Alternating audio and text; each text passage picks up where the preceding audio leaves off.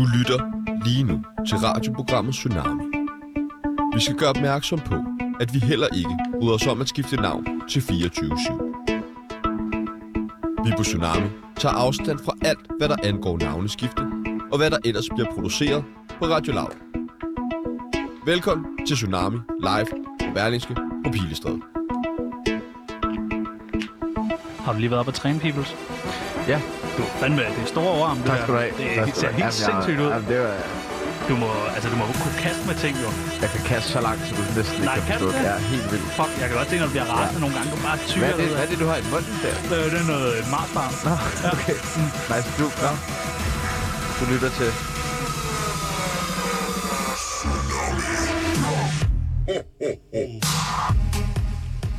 Han er stærk, han er klog, han ved meget om politik, og så bliver han mere og mere bitter. Nej, det er ikke mig selv, jeg snakker om. Det er faktisk en mand, som er endnu stærkere end mig, og endnu bedre til at kaste med ting. Også selvom han ikke er rasende. Han er så god til at kaste, at han har fået medaljer for det. Men dagens gæst kan andet end bare kaste. Han kunne åbenbart blive valgt til Folketinget. Og efter et par år i Folketinget, ikke bare et par, men hele 8 år, vidste han pludselig så meget om politik, at han kunne blive politisk kommentator. Godt nok på Ekstrabladet, men alligevel. Du har sikkert regnet det ud. Dagens gæst er vores allesammens vagthund. Hans skæg er gråt, hans skjorte er sort, hans spørgsmål er kritiske, og hans overarme er kæmpe store. World Strongest MP, som han selv siger. Velkommen til dig, Joachim B. Olsen. Tak skal du have. Mit navn det er Sebastian Mogensen. Og mit navn det er Tjano Christiansen. Og du lytter til det mest politiske program på Radio Laud, nemlig Tsunami.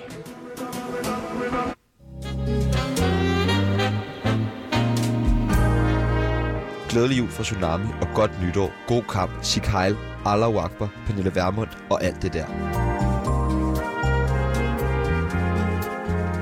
Velkommen til, Joachim. Tak skal du have. De fleste kender dig jo nok, men hvis der alligevel skulle sidde nogen og være i tvivl om, hvem Joachim B. Olsen er, så skal du igennem det, der hedder en tsunami af spørgsmål, hvor vi stiller dig 2 valgmuligheder, og du skal bare vælge den ene eller den anden. Ja. Er du frisk på det? Yes. Er du skarp til sådan noget? Nej. Okay, jamen, vi prøver. Jeg tror, det skal nok gå. Hvis jeg siger hund eller kat? Hund. Stat eller anarki? Stat. Manu Seren eller Naser Khader? Manu Seren? Nej, det ved jeg ikke. Det kan jeg ikke. Okay. Det tror jeg, at Manu bliver ked af. Manu Seren eller Naser Khader? Hvad ved du? Altså, jeg Bliver de begge to ked af det? Jeg har haft et fint forhold til dem begge to. Har det stadigvæk. Han har ikke været ubehagelig over for dig, Nasser? Aldrig nogensinde, nej.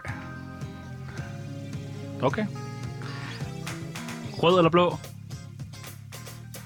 Så bliver det... Hvad hedder det i midten? Purple. Jamen, hvis nu skal svare rød eller blå... Okay. Blå. Blå, ja tak. Pepsi eller cola? Cola. Folketingsvalg eller OL? OL. Stærkt. Hash eller kokain? Så bliver det hash.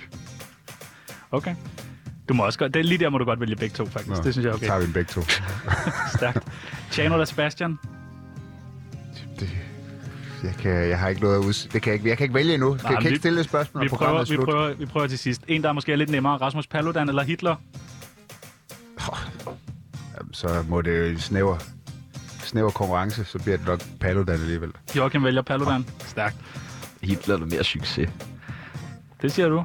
Radio Laud eller 24/7? Er det ikke det samme snart? Hvad synes du lyder bedst? 24/7. Okay. Vagn eller Inge?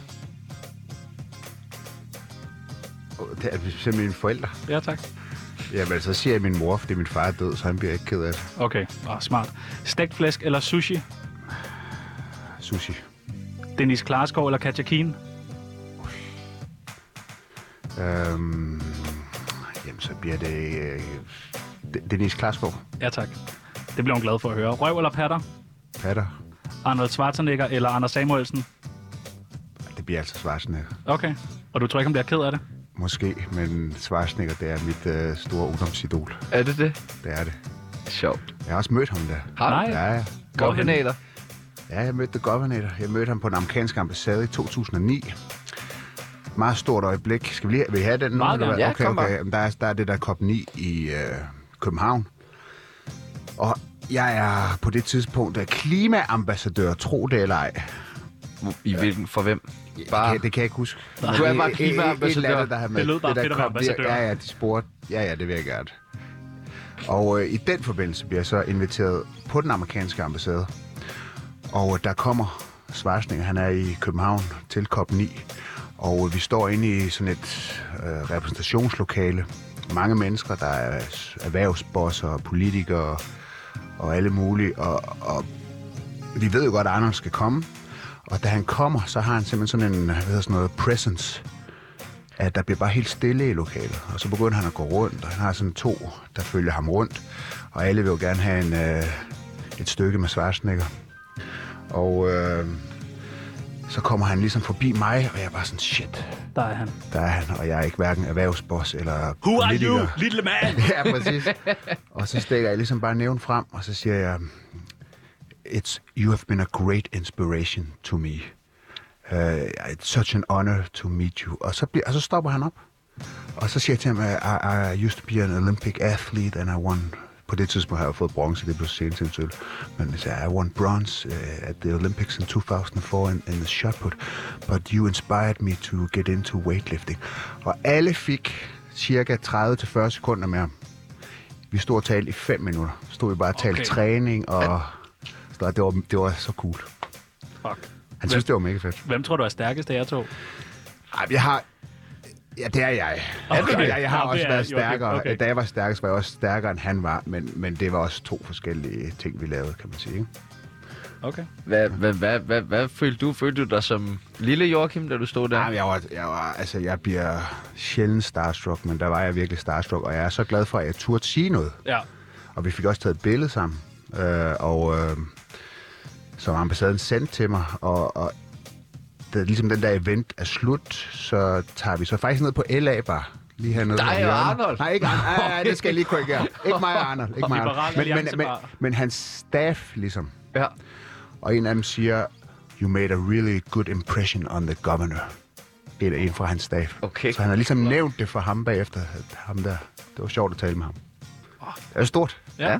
Det er sjovt, hvor lille Danmark et land det er, ikke? At man, selvom man er sådan OL-sportsatlet fra Danmark og alt muligt, så kan man stadig blive så starstruck over med... Ja, totalt, altså... Hvad er det ved Arnold nu, når vi er ved det, du synes, der er så fascinerende? Jamen, det er jo, at han var en underdog. Altså, den her mand, som født i Østrig... læser ligesom nogle... Efter krigen også, ikke? Hans, det var hårdt i Østrig. Østrig var smadret. Skam i hele hans forældres generation over 2. verdenskrig og så videre. Så det er jo der er jo en kæmpe depression i det der land. Og, men det var vel ikke det, da du var en lille dreng og først begyndte at se op til? Nej, men det er ligesom, når han ligesom ser hans historie, ikke? Og så ser han ligesom... kommer han ligesom ind til det her bodybuilding, ser nogle... bodybuilderblade fra USA, og en, der hedder Rick Parks, og bliver totalt inspireret. Og så begynder han at træne, og han er et kæmpe talent, ikke? Og så kommer han ligesom til USA, og får den her kæmpe succes med vægttræner. Man skal lige huske en ting. Altså i dag, du tager i Fitness.dk eller Fitness World, og alle mulige masser af mennesker gør at lave bænkpres og sådan noget. Dengang var det jo meget, det var ekstremt eksotisk, det der, at lave vægttræning. Men han er jo en af dem, der virkelig får det bredt ud til hele verden, fordi så bliver han jo skuespiller mod alle odds. Manden kan ikke et ord engelsk, og han ender med at ligesom blive blockbusteren over dem alle sammen. De mest indtjenende film og så videre laver han. Og som om det ikke er nok, så siger han ligesom, jeg tror sgu, jeg skal ind i politik, ikke? Og ligesom stille op til guvernør i Kalifornien, en stat, han kan nærmest ikke udtale. Den rigtige California. California, ja, det er rigtigt. Du laver en vildt god Schwarzenegger. Jeg ved mig. Ja. Og bliver gift ind i Kennedy-familien. Altså, jeg synes bare... Ingen... Altså, da han blev født, hvem har så regnet med, at noget af det der vil ske? Og hvor meget ligesom... Hvad skulle der til, før man ligesom flytter til et andet land, lærer sproget, bliver fatteret skuespiller... Bunder hele ender politiske... i politik. Altså, i Kalifornien betaler altså en økonomi, der er større end Tysklands. Gifter sig ind i deres... Ja, det er nærmest deres kongelige familie. Kennedy-klanen. Men hele så han har det bare det fandme gå på mod. Er det den danske? Det. Er du den danske Arnold? Nej, det er jeg ikke. Bare vores skuespiller politik. Nej, det er mange der spurgte mig ind til, om det var det derfor du ville ind i politik. Det var det altså ikke. Men på mit barndomsværelse, der hang der plakater med Arnold. Der var det ham, der hang der. Det men har hele den her amerikanske drøm, som Anders Schwarzenegger jo er et klasse eksempel på, været med til at fordre din politiske overbevisning, men man er sin egen lykkesmed? Nej, det vil jeg ikke sige. Altså, jeg har sådan altid været sådan borgerlig orienteret. Så nej. Altså... Ja, politisk, der tror jeg, jeg havde været meget tæt på Arnold, hvis jeg havde boet i USA, fordi han er ligesom republikaner, men han er en af de der sådan, hvad skal man kalde det, jeg plejer at kalde sådan Clint Eastwood-republikaner, så nogen, der godt kan lide lave skatter og en begrænset stat, men samtidig sådan går ind for social frihed og sådan noget. Han er jo ikke sådan en evangelisk republikaner. Men hele hans personlige historie, ja, jamen, den synes jeg taler meget ind i den der ultraliberale tankegang, som du også nogle gange har været fortaler for politisk, ikke? Ja, så altså, jeg synes jo aldrig, jeg har været så ultraliberal, men altså, jeg synes jo bare, han har en meget... Jeg synes, han har en inspirerende historie, og så er der jo bare det, altså... Jeg havde jo også den der passion for at træne, og hvis jeg har set Pumping Iron, altså den skal man se, og jeg kunne alle ligesom lines uden af og sådan noget.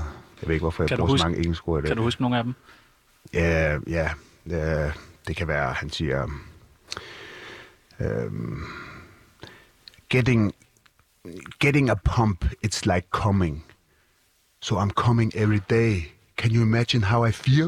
Okay. Det er jo faktisk som at møde ham. Ja, fuldstændig. Jeg ved, hvor artistisk du er. Vil du lige have lov til at lave det færdigt der? Ja? Knud Brix eller Henrik Qvortrup? Ej, det var det med. Du skal vælge. Ellers så tæver vi dig. Knud Qvortrup. Nej, det går ikke, mand. Politiker længere. Hvem er det, der kan fyre dig? De kan begge to fyre mig. Kan de begge to fyre? Den er hård, så hvem bestemmer dig endelig nu? Nej, men de er jo gode til to forskellige ting. Ej, jeg kan simpelthen ikke vælge mellem de to. Du tør ikke. Du tør alt i hele verden, men du tør ikke. Jamen, det er jo et umuligt valg. Du tør at lægge dig ud med det fattige Danmark. Kombinationen af de to er rigtig god. Okay. Så vælger jeg for Knud Brix. Ja, det vil jeg også. For din egen skyld. Politik eller sport? Det er jo lige så svært. Jeg kan lide begge dele. Så siger jeg sport. Så du er stadig, du vælger O, eller du vælger sport? Du er stadig mest en sportmand. Ja, i mit sind er jeg nu. Jylland eller København? København. Ja, tak. Solo kvægeræs eller Vild med Dans? Vild med Dans. Dejan Kucic eller Mads Mikkelsen? Tag Dejan. Okay. Jamen, jeg tror også, han ville tæve dig, hvis... Nu skal du tænke dig rigtig, rigtig godt om. Tsunami eller radioprogrammet Ringdel og Christensen? Jeg tager Tsunami. Godt. Og den aller sidste, velfærdsstat eller sin egen lykkesmed? Det er ikke hinandens modsætninger. Så begge to? Ja, begge to. Velkommen til.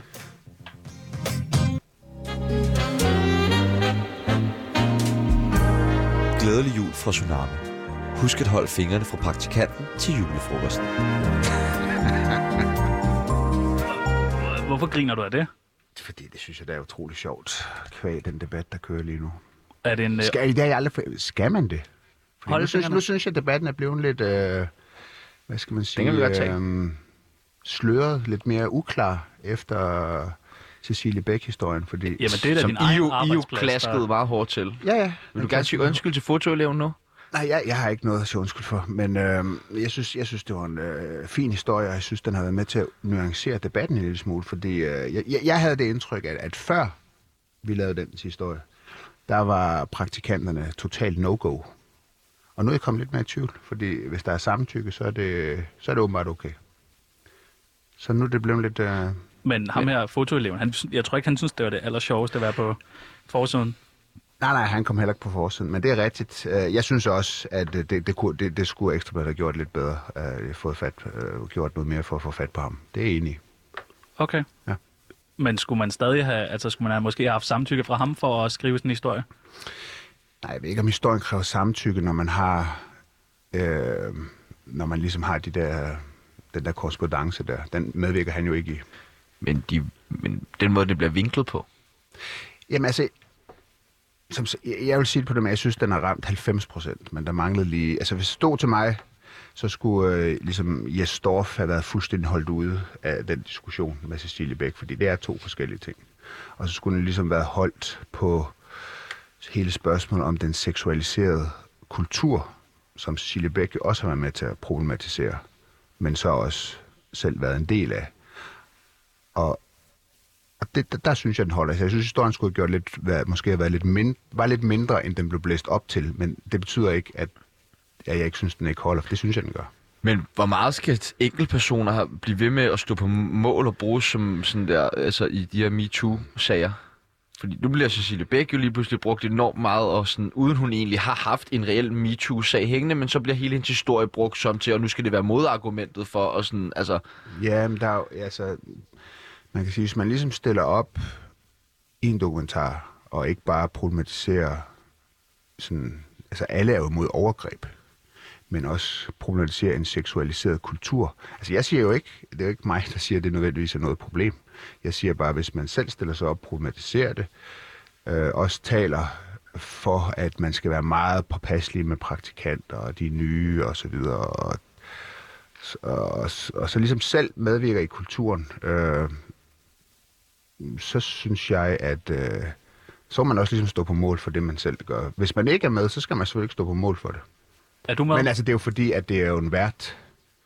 Det er jo en profileret person, som selv blander sig i debatten. Og så er man en del af debatten. Altså, har I praktikanter inde på Ekstrabladet? Nej, Cecilie Beck selvfølgelig. Okay, men har I praktikanter inde på Ekstrabladet? Ja. Snakker du godt med dem? Ja, det synes jeg godt. Men der er ikke noget? Der er ikke noget romance der, nej. Jeg tror jeg er nok for gammel til dem. Ah, hold op.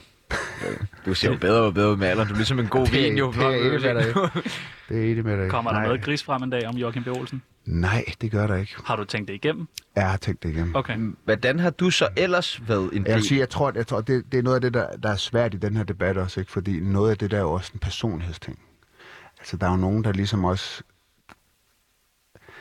Altså, jeg synes, det er en meget, meget svær debat. Jeg vil også sige, jeg synes også, den er svær, når den kommer i medierne, fordi det er meget svært at få alle nuancer med. Det gælder ikke bare for Ekstra Bladet, det gælder debatten generelt. Fordi ingen af os var der, når vi så de ting. Jeg synes, det er en rigtig vigtig og god debat. Jeg hørte selv til dem, der, da den startede sådan i 17, var meget skeptisk overfor den. Fordi jeg kunne oprigtigt sige, at det kan jeg den dag i dag, at i politik, der havde jeg havde aldrig oplevet det. Altså, jeg har aldrig talt med nogle kvinder, der synes, at der var nogen, der var gået for langt eller noget, og derfor synes jeg, at det var... For mig virkede det, som om det var blæst ligesom alt for meget op. Men så blev jeg klogere, fordi jeg kunne så konstatere, at der er en hel masse kvinder, som har haft nogle ubehagelige oplevelser og følt sig tvunget osv. Og det er jo super godt, at der kommer et opgør med den kultur. Min pointe var bare, jeg tror... at når der er nogle mænd, der kommer i problemer med det der, så er det altså også en personlighedsting. Altså, så er det et eller andet med, at man på en eller anden måde ikke er specielt socialt intelligent, hvis det er sådan, at man ikke ligesom kan mærke, at nu træder jeg over en grænse. Altså, alle kan jo begå en fejl og misforstå, og flytter hun eller flytter han, og det tror jeg. Og så, men hvis man så får et nej, så har man så fået et nej, og det er sådan en misforståelse, der kan opstå. Men dem, der sådan konstant træder over en grænse, altså de må jo mangle en eller anden knap, et eller andet. Men Joachim, kan det passe, at du har både været i så mange år i politik, og nu er du også en del af den danske mediebranche, og det er jo de to brancher, som umiddelbart har stået for skud her i Danmark, ja. At du ikke har oplevet noget MeToo, du har ikke oplevet noget, hvor der er nogen, der har fortalt dig om noget, eller en situation måske, hvor du tænkte, der burde jeg have skrevet ind, eller sagt, hey, sådan taler man ikke, eller sådan gør man ikke. Du har ikke oplevet den der sexisme, altså... Nej. Det er jo vitterligt. Altså, der er lige en... Nu skal jeg være ærlig og så sige... Det har jeg sagt før, det her, det sagde i en anden debat. Og så var der faktisk en tidligere medarbejder, der sagde til mig, kan du ikke huske dengang til den fest, hvor der var en mand, der gik hen til mig og tog om mig? Alt, og det var for meget. Mm. Og det er sikkert sket, men jeg kan simpelthen ikke huske, at det er sket. Jeg har ikke bemærket det, og jeg har i hvert fald ikke læst situationen. Var det dig, der var manden? Nej, det var ikke mig, men jeg var der, åbenbart. Jeg har oplevet mange andre situationer ude i det offentlige rum, hvor jeg synes, der er nogen, der går over en eller anden grænse, og så har jeg grebet ind. Det bliver enormt hissig. Så jeg tænker, at jeg selv var... jeg tænker, at hvis jeg så det, så ville jeg gøre det. Men det er jo nemt at sidde og sige, det ved jeg godt. Hvordan er det, men jeg kan med ærlighed sige, at jeg har ikke oplevet det. Altså, når en af ens gode venner, Naser, han ryger i vælten. Det er jo nogle lidt grovere anklager, der er mod ham. Og, det må man sige. Hvad tænker du det? Sige, er det ikke meget berettiget? Jeg er ikke personlig venner, men altså det er ikke for, det er bare det er bare faktisk. Det er svært ved at vælge ham over med, eller jeg er heller ikke personlig venner med Manu Seren, men det er jo begge to tidligere kollegaer, som jeg aldrig har haft noget problem med som kollega og har haft mange gode møder med, men jeg har aldrig været til en social sammenhæng. Men når man hører ham, Naser. Vil du tage et godt møde med Naser i dag? Altså, som kollega havde jeg ikke nogen problemer med. Men når man så hører, at han er en svin overfor kvinder. Jamen altså nogle af de historier, der er fremme om Naser, må jeg jo bare sige, altså de er simpelthen for vilde. Altså taler ligesom også ind i det, jeg talte om før, at så må man mangle en eller anden bremse. Altså, har man ved ikke, om vi skal gå ind i historierne her, men en af historierne var jo, at han havde ligesom til et møde med en kvinde, som overhovedet ikke handlede om, at man skulle have et seksuelt forhold, ligesom havde stillet sig op og onaneret. Og jeg tænker, det er altså uden for normal adfærd, kan man sige. Hvem tror du på? Tror du på Naser, der siger, han ikke har gjort det, eller tror du på kvinden, der siger, han har gjort det? Jamen altså, jeg tror, at når så mange kvinder stiller sig frem, og der er en rød tråd gennem de historier, så er der noget om det. Så jeg tror på, at det, de siger, er rigtigt. Og nu siger jeg så noget, som man skal passe på med at sige, men jeg må sige, en af de ting, jeg så også har haft problemer med i den her debat, det er, at når der kommer historier frem, hvor det er foregået for 15 eller 20 år siden, altså så synes jeg, at man skal være lidt skeptisk. Og det synes jeg er den simple grund, at man ved fra forskning, at vores hukommelse altså ikke er som sådan et... Det er ikke ligesom at se en film, vi så spoler tilbage, og så ligesom kan se, hvad var det præcis, der skete, hvem sagde hvad.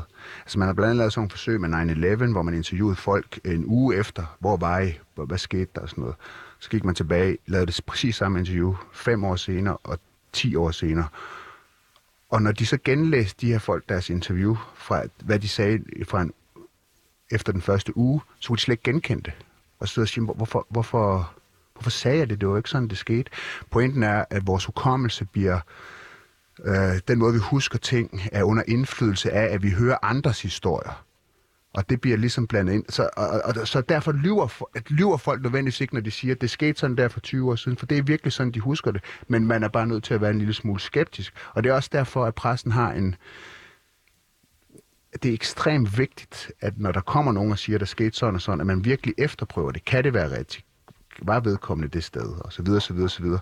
Fordi hvis der bare kommer en historie, hvor den falder fra hinanden, så siger, det kunne simpelthen ikke være foregået, fordi vedkommende var i 2 forskellige lande, eller hvad det nu måtte være, jamen, så undergraver det jo hele troværdigheden, også for alle andres troværdighed. Men og der synes jeg måske, at der er ikke noget, jeg sidder ikke og forsvarer Naser Khader på nogen måde. Det her, det er en generel, hvad skal man sige, det er noget, jeg synes, man bare generelt skal være opmærksom på, når folk kommer og siger, der skete sådan og sådan for 20 år siden. Og nogle gange synes jeg måske, at det aspekt, det er forsvundet en lille smule ud af debatten. Men ja, når der kommer så meget fra så mange, og der er en rød tråd, så er der jo ikke nogen, så er der jo noget. Så synes jeg, det mest rationelle virker, at man tror på det, der bliver sagt.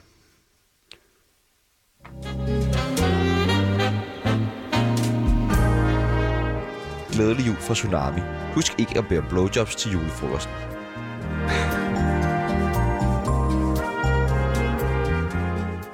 Hvad med dig og pressemøderne? Er der gået lidt Knud Melgaard i den for dig? Ja, det var en grov, den der. Nej, det synes jeg ikke, der er. Altså... jeg synes jo, at jeg stiller nogle rimelig konkrete og simple spørgsmål. Tænker du i overskrifter, når du sidder der? Altså tænker man på, nu skal jeg lige lave 4 gode artikler til Ekstrabladet, eller er det rent faktisk? Nej, jeg synes... Altså nu kan du for eksempel se... Altså nu har der jo kørt en debat i dag, jeg ved ikke, om jeg har noget at se lidt news osv., men der er der jo flere eksperter fremme og kritiserer regeringen for ikke at have udvist rettidig omhu i forhold til at have sørget for, at der er en større kapacitet, intensiv kapacitet. Altså at vi kan have flere sengepladser til intensivpatienter. Og det var det spørgsmål, jeg stillede for snart 3 uger siden. ligesom pointeret, at i dag der er der færre intensivpladser på de danske hospitaler, end der var sidste år. At de har sænket barren for, hvor mange der kan være på intensiv, før at man må udskyde andres behandlinger, altså for eksempel for hjerteoperationer, kræftoperationer osv., og dermed også før man indfører restriktioner. Og jeg har det jo lidt sådan, at politikerne har fra starten ligesom brugt en krigsretorik. Vi er i krig mod corona. Man taler om frontpersonalet. Det er jo også en krigsreference. Og der synes jeg jo, at det er helt relevant at spørge, hvorfor har I nedrustet midt i en krig? Så jeg synes, det er relevante spørgsmål. Men nu taler vi måske også mere, ikke så meget om de enkelte spørgsmål der, men retorikken og måden, din fremtoning til pressemøderne, som er blevet sådan lidt mere... Du er en lille vred hund, når du sidder der, synes jeg. Ja. Du er klar til at bide. Ja. Jamen, ved I hvad? Altså, det køber jeg også lidt. Altså, det er ikke noget, jeg gør med vilje, men jeg kan godt mærke det selv. Altså, jeg er jo egentlig sådan en meget fredelig og rolig person. Men du bevæger lidt over i den der pauseklovns-kategori nu lidt, ja, og det vil vi gerne undgå. Vi er jo glade for dig. Det føler jeg jo ikke selv. Jeg føler ikke selv, jeg gør, men det er, altså, det er et udtryk for engagement. Okay, så det er ikke noget, du påtager dig? Det er også det, Knud siger. Nej, bestemt det. Ikke. Ja, vi snakker med ham, så siger han også, det er et udtryk for engagement. Ja, det er det. Altså, det er ikke sådan... Hvornår kommer det ellers frem i Joachim B. Olsen? Jamen... Under 6? Det gør det. Ja, bestemt. Men hvad hedder det? Det håber jeg da, altså uengageret sex. Er du også en lille vred hund, der er klar til at byde der? Nogle gange. Men, bare du husker samtykke. Ja, det gør jeg altid. I hvert fald inden du bider. Ja. Nej, det er engagement. Men det er noget, jeg selv er opmærksom på. Altså, jeg har, også da jeg var politiker, når man kommunikerer, er man jo nødt til at være opmærksom på både sin stemmeleje og også sin... den måde, man bruger sin krop på. Jeg havde for eksempel sådan en meget irriterende ting, som jeg ikke selv lagde mærke til, når jeg stod på talerstolen. Det var, at når jeg ligesom skulle lede efter ordene, så kommer jeg sådan til, så bruger jeg min krop meget. Så står jeg sådan og vrikker lidt frem og tilbage, og det er ligesom bare en måde, jeg hjælper mig selv i forhold til at få ordene frem på, få det til at flyde. Det ser bare ikke særlig godt ud på tv. Når jeg ser det til pressemøden, så synes jeg, det ligner, at du lige ved at rejse dig op hele tiden. Jamen, det er jeg altså ikke, så det ser altså også værre ud, end det er. Men jeg køber helt det der, jeg er med på det, jeg ser det også selv, og tænker, jeg kan godt, jeg er enig i, jeg kan godt virke mere sådan, jeg vil ikke sige aggressiv, men mere sådan intens, end jeg egentlig er inde i mit hoved. Så der er ikke helt overensstemmelse mellem mit kropsprog nødvendigvis og den måde, jeg er inde i. Men det er rigtigt nok. Jeg kan så også godt blive irriteret, hvis jeg ikke får noget svar. Fordi hvis jeg stiller et spørgsmål, som jeg synes, at det her, det bør man altså have et svar på, når man leder landet, så irriterer det mig. Men havde du altid et svar på det, journalisten der spurgte dig om? Nej, det havde jeg overhovedet ikke. Jeg kunne også blive lige så irriteret på Brian Weikart og alle mulige andre, når de stillede spørgsmål. Men nu er du helt vildt glad for Brian Weikart. Det er jeg. Hold du op, mand. Et makkerpower. Det er en bromance. Ja, ja. I ikke har samlet den på Ekstrabladet, Weikart, Fredensborg og B. Olsen. Ja, det er alle. Det er en stærk træenighed. Ja. Og så Brix og Qvortrup på toppen. Ja. Det var være et sjovt sted at arbejde lige nu. Det er et fantastisk sted at arbejde. Det er det. Ja. Er du glad? Meget, ja. Meget men glad. Også generelt? Også når du går hjem fra arbejde og tæver konen? Jeg er generelt glad, men som alle andre, så har jeg da også perioder, hvor jeg er mindre glad. Hvorfor afviser du ikke det med at tæve konen? Det behøver jeg forhåbentlig ikke at afvise. Du er ret stærk, jo. Nu siger du, der er perioder, hvor du er mindre glad. Hvad kan udløse, at Joachim ikke er glad? Det tror jeg det samme som alle andre. Nej, det tror jeg slet ikke. Så, staden har lukket, der er ikke mere hastegag. Det er en af de people. Ja, præcis. McDonald's er gået igen. Sovs, ja. Ja. Der kan jeg blive rasende. Der er jo mange ting, som... Hvad for dit PCK? Eller hvad bliver du ked af? Måske mere, hvad bliver du ked af? Fordi jeg tror godt, vi ved, hvad du bliver lille biskun over. Men... det er jo, når at balancen i livet, den ligesom ikke er der. Altså, der er, du skal prøve at balancere karriere, familie, venner. Træning er også vigtigt for mig, når jeg har haft 8 uger, hvor jeg ikke har trænet overhovedet. Det kan man godt. Jamen, det er jeg. Du ser lidt splejset ud. Ja, det gør jeg. Jeg har tabt en del muskler sidste år, det irriterer mig voldsomt. Så er jeg ikke helt glad. Det kan du mærke. Ja. Altså, det er, når der ikke er den der balance. Og den er der jo i virkeligheden utrolig sjældent, at man synes, at nu kører det alt sammen på en gang. Er der noget... Men hvis den tipper for meget, at der er en ting, der kører for lidt, så er jeg da heller ikke glad. Er der noget sted, der er vigtigst, at der er balance? Altså er der et eller andet sted, hvor man siger, her der skal i hvert fald være ro på?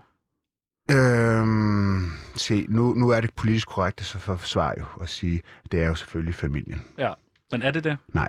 Er det arbejde? Ja. Er det vigtigt, jeg skal være helt ærlig, det er temmelig en fejl ved mig.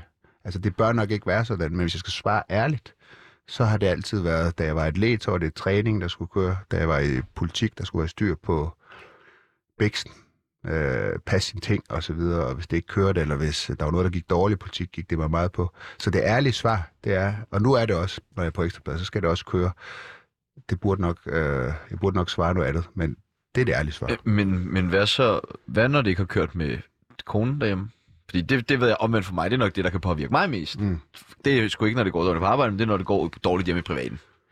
Ja, jeg har altid haft en evne til, og når jeg kom på arbejde, eller når jeg trænede, og kunne lægge alle andre problemer fra mig. Så det bliver sådan et fri rum på de andre problemer. Ja. Men det kender jeg egentlig også godt selv til. Men hvordan er det så bare? Hvordan har du håndteret, hvis der har været nogle ting udefra, som ikke var arbejde, men for eksempel familiære ting eller personlige ting eller sådan? Ikke altid særlig godt. Hvordan det? Jamen, det er jo sådan noget med, at jeg tror, jeg har lidt sådan en personlighed. Ja, det har jeg. Det har jeg haft, siden jeg var barn. Det er betryggende nok, at du har haft sådan en. Ja, præcis. Ikke? Men det er sådan en, du ved, hvor jeg bliver meget engageret i ting, jeg virkelig brænder dybt for, og det har ofte været ting, professionelle ting. Det kan have været min atletikkarriere, politik, nu har jeg også været på Ekstrabladet. Og der har jeg en af mine mange fejl er nok, at når der er problemer andre steder, så du ved, så fokuserer jeg ind på de ting, jeg så, hvor jeg føler, at der har jeg virkelig kontrol. Så jeg skal ikke sidde og give nogen gode råd til dig, for jeg er ikke nødvendigvis særlig god til det selv. Nej, det lyder da som om, du bare skyder problemerne så lidt væk. Jamen, det gør jeg også nogle gange. Okay. Hvad siger konen til det? Ja, det er hun sgu da ikke glad for. Nej. Elsker du hende? Ja, meget, meget højt. Kan hun kan rumme en Joachim? Ja, til en vis grænse. Hvad gør hun, når hun ikke kan? Ja, så får jeg det at vide. Siger hun til dig, nu er du simpelthen for meget dit pikhoved? Ja. Bruger hun ordet pikhoved? Hun kan bruge ting, der er værre. Okay. Det skal jeg ikke med. Nej, I har været gift siden. Hun er verdens. Altså, og det siger jeg med alt fuldstændig ærlighed. Jeg har aldrig mødt så afbalanceret et menneske som min kone. Hvor mødte du hende? Jamen, vi mødte hinanden, da vi var 16 år, gennem atletik. Ja, har hun også været cool steder? Det har hun faktisk, ja. Nå, vanvittigt. Sjovt. Ja. Men hun er intelligent, hun er smuk, og hun er mest af alt meget sådan grounded, velbalanceret. Så hviler utrolig meget af sig selv. Ja, på nogle områder, men sådan er det jo også nogle gange, ikke, at dem, man ligesom elsker, er jo nogen, som man ser noget i, som man ikke selv har. Altså nu lyder det som om jeg er sådan en helt gakkelak-person, ikke? Der er helt, ikke? Der er helt ude af balance. Jamen det er du jo, er gakkelak. Jo, det er fint nok, det kan jeg godt, men altså, jeg er jo sådan relativt velfungerende menneske, dog ikke, men det siger jeg selv. Godt. Fint. Du har Joachims egne ord for, at han har velfungerende. Det er flot. Hvordan var din barndom? Min barndom? Blev du mobbet? Nej, jeg er aldrig blevet mobbet. Jeg er heller aldrig mobbet, men jeg havde en god barndom, Så det kørte bare med de der briller og det der røde hår og det hele? Nej, ikke altid. Altså, jeg synes, jeg havde en god barndom, da jeg synes, det var frygteligt at være teenager. Ja, hvorfor? Det er fordi, der var jeg også sådan en. Altså, når man træner så meget og bliver så stor, så ligger der jo et eller andet, man skal kompensere for. 100%. Det er en meget, meget stærk drivkraft. Altså en eller anden form for usikkerhed. Altså de fleste mennesker, der er ligesom mange mennesker i hvert fald, der hvad end de excellerer indenfor, har jo et eller andet i dem, der gør, at de yder noget helt ekstra. Og det kan ofte være en eller anden form for usikkerhed. Behov for en bekræftelse eller et eller andet. Og det er der nogen, der synes, at det er en meget negativ ting. Nej, det er jo, at du tager noget, og så bruger du det positivt, får noget positivt ud af det. Men jeg synes ikke, det var sjovt at være teenager. Jeg følte mig meget, ved siden af, og jeg var bestemt heller ikke en af de sådan, populære, eller.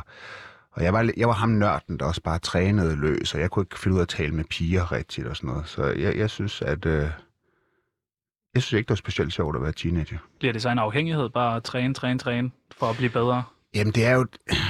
Ja, men altså, nu lyder det som om, at jeg gør. Altså, det var jo. Jeg elskede det jo. Altså, jeg synes jo, det er en sund ting, at du unge mennesker dyrker sport, og du får jo en masse ud gennem sporten, og du får, du lærer en masse om dig selv, du lærer noget om din krop, men du lærer jo også noget i forhold til, at du tester dig selv.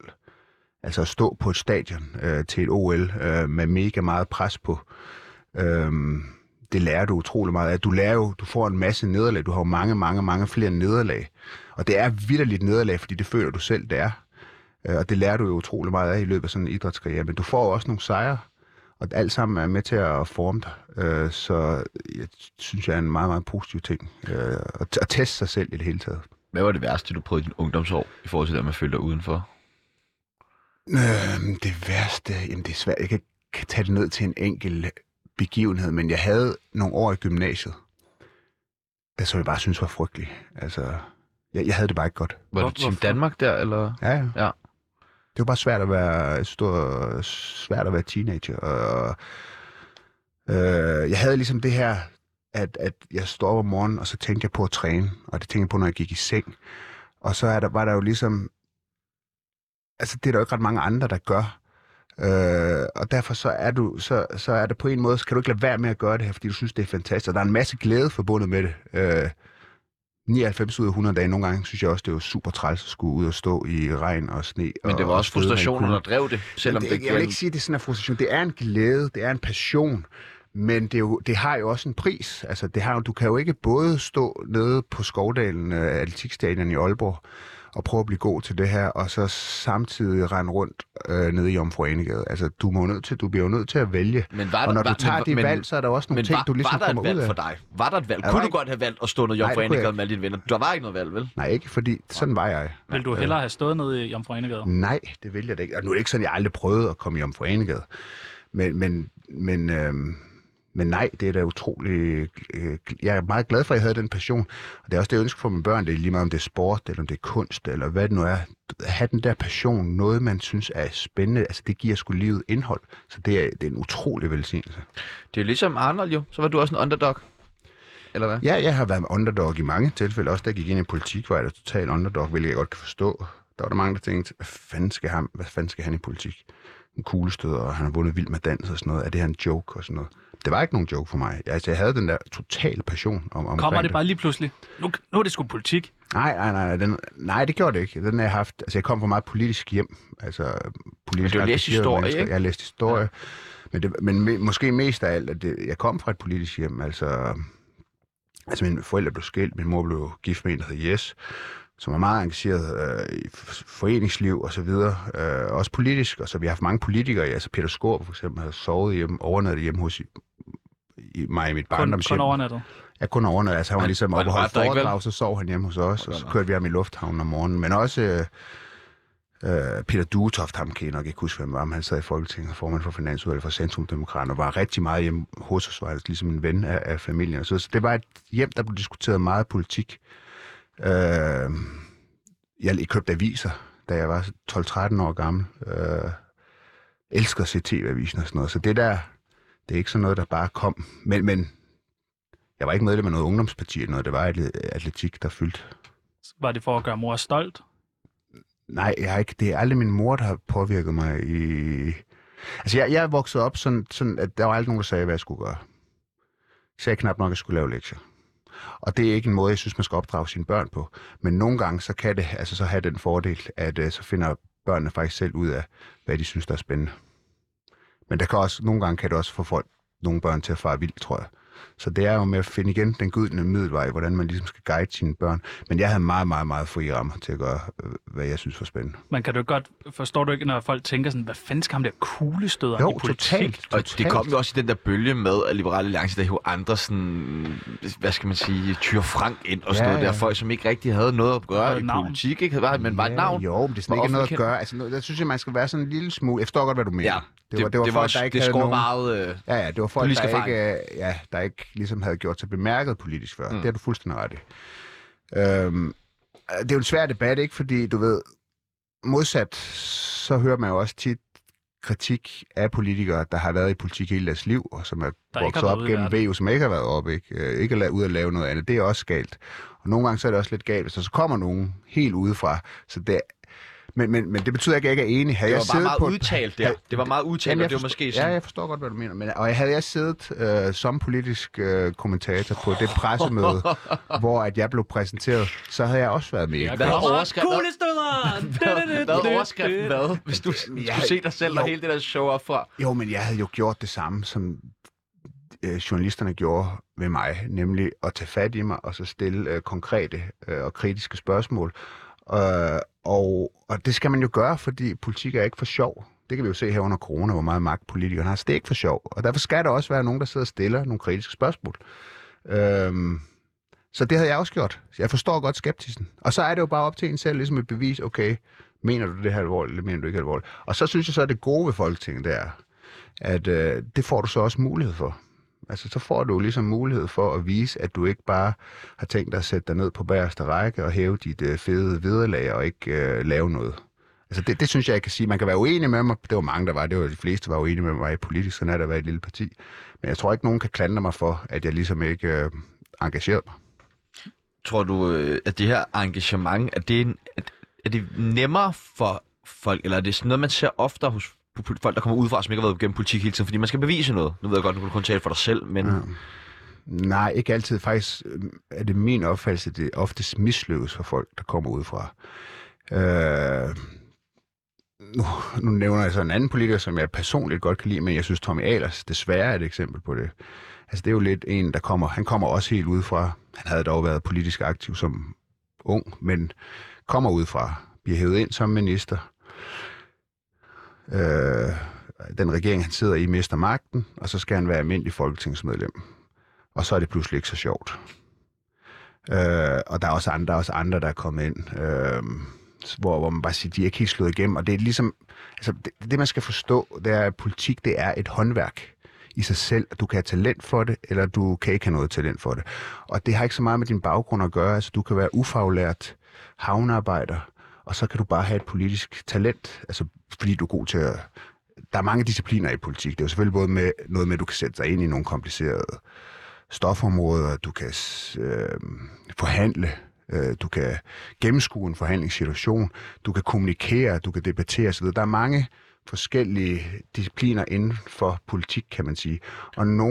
Og du kan have talent for dem, uanset din baggrund. Så det der med at sige, bare fordi du har været en stor erhvervsboss eller direktør i et stort firma og ledet mange mennesker, at så er du automatisk en dygtig politiker.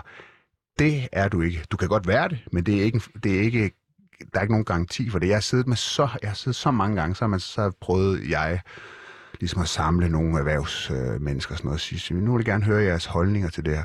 Og så var der ligesom gået kvarter, så var de op og skændes. Fordi de var vant til, at når det, som de sagde, det var ligesom det, der talte. Forstår jeg, hvad jeg mener, ikke? Sådan er det jo ikke i politik.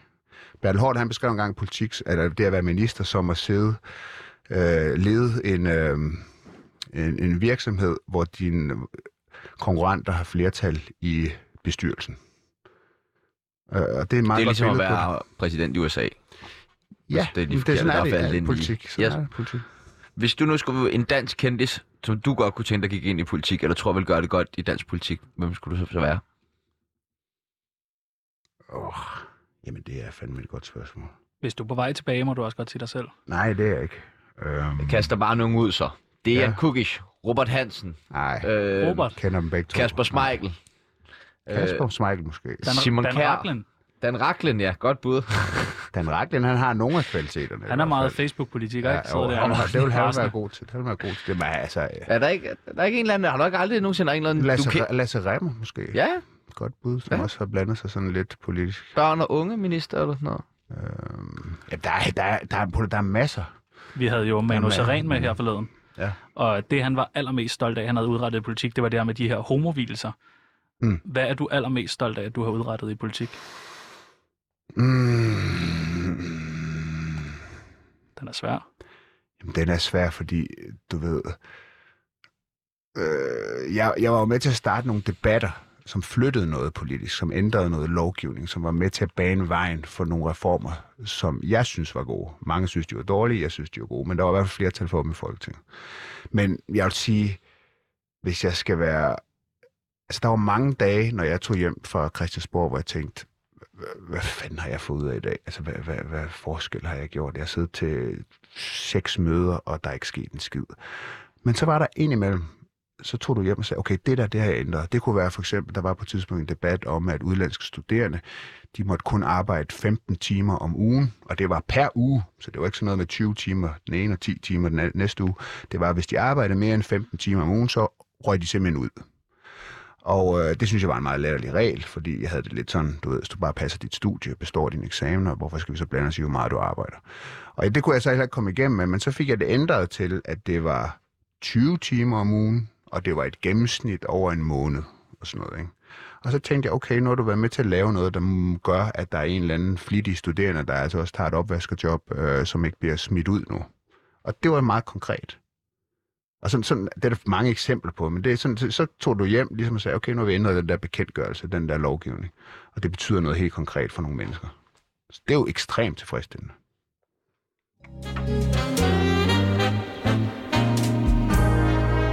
Glædelig jul fra Tsunami, og godt nytår. God kamp, Sig Heil, Allahu Akbar, Pernille Vermund og alt det der. Hader du stadig fattige mennesker? Jeg har aldrig hadet fattige mennesker. Men det er jo det, pressen siger. Ja. Nej, jeg ved ikke, om pressen sagde det, men der var mange, der opfattede den der Carina-debat, det er den, du henviste til, jo, som om, at jeg hadede fattige mennesker. Det har jeg altså aldrig nogensinde gjort. Det findes bare ikke i Danmark, ifølge dig. Nej, men altså, på det, nu er jeg jo politisk neutral, politisk kommentator.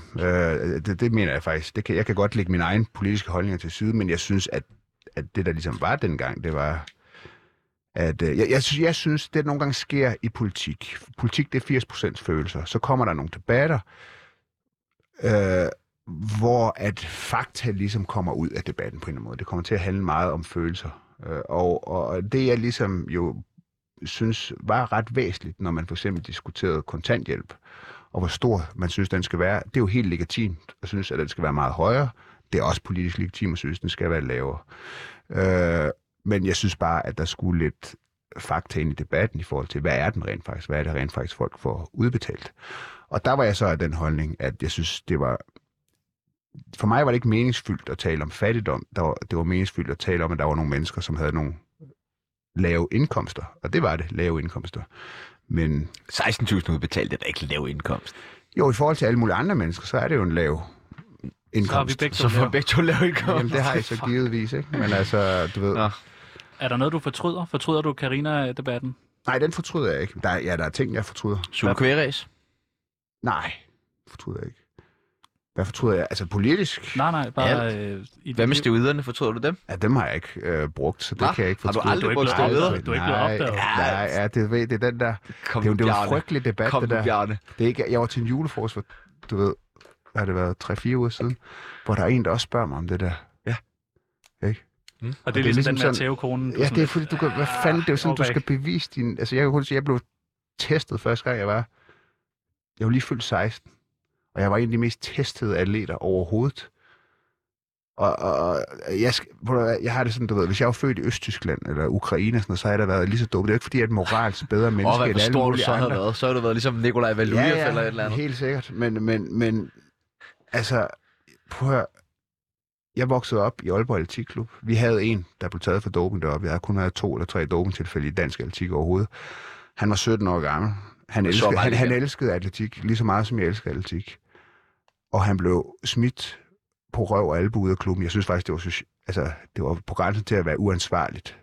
Og ligesom fryse en ude på den måde, som gik så meget op i det. Det endte heller ikke ret godt for ham, vil jeg sige. Men det så jeg, at det skete.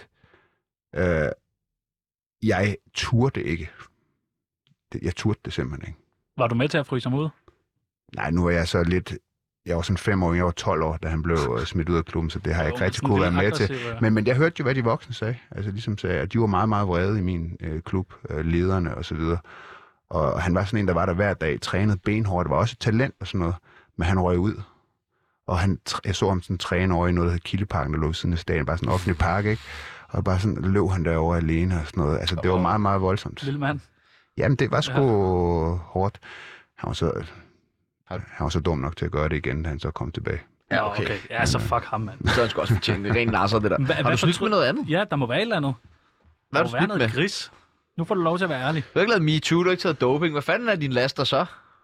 Tæver du folk? Altså, nej. Jo, jeg har en gang, da jeg var ung.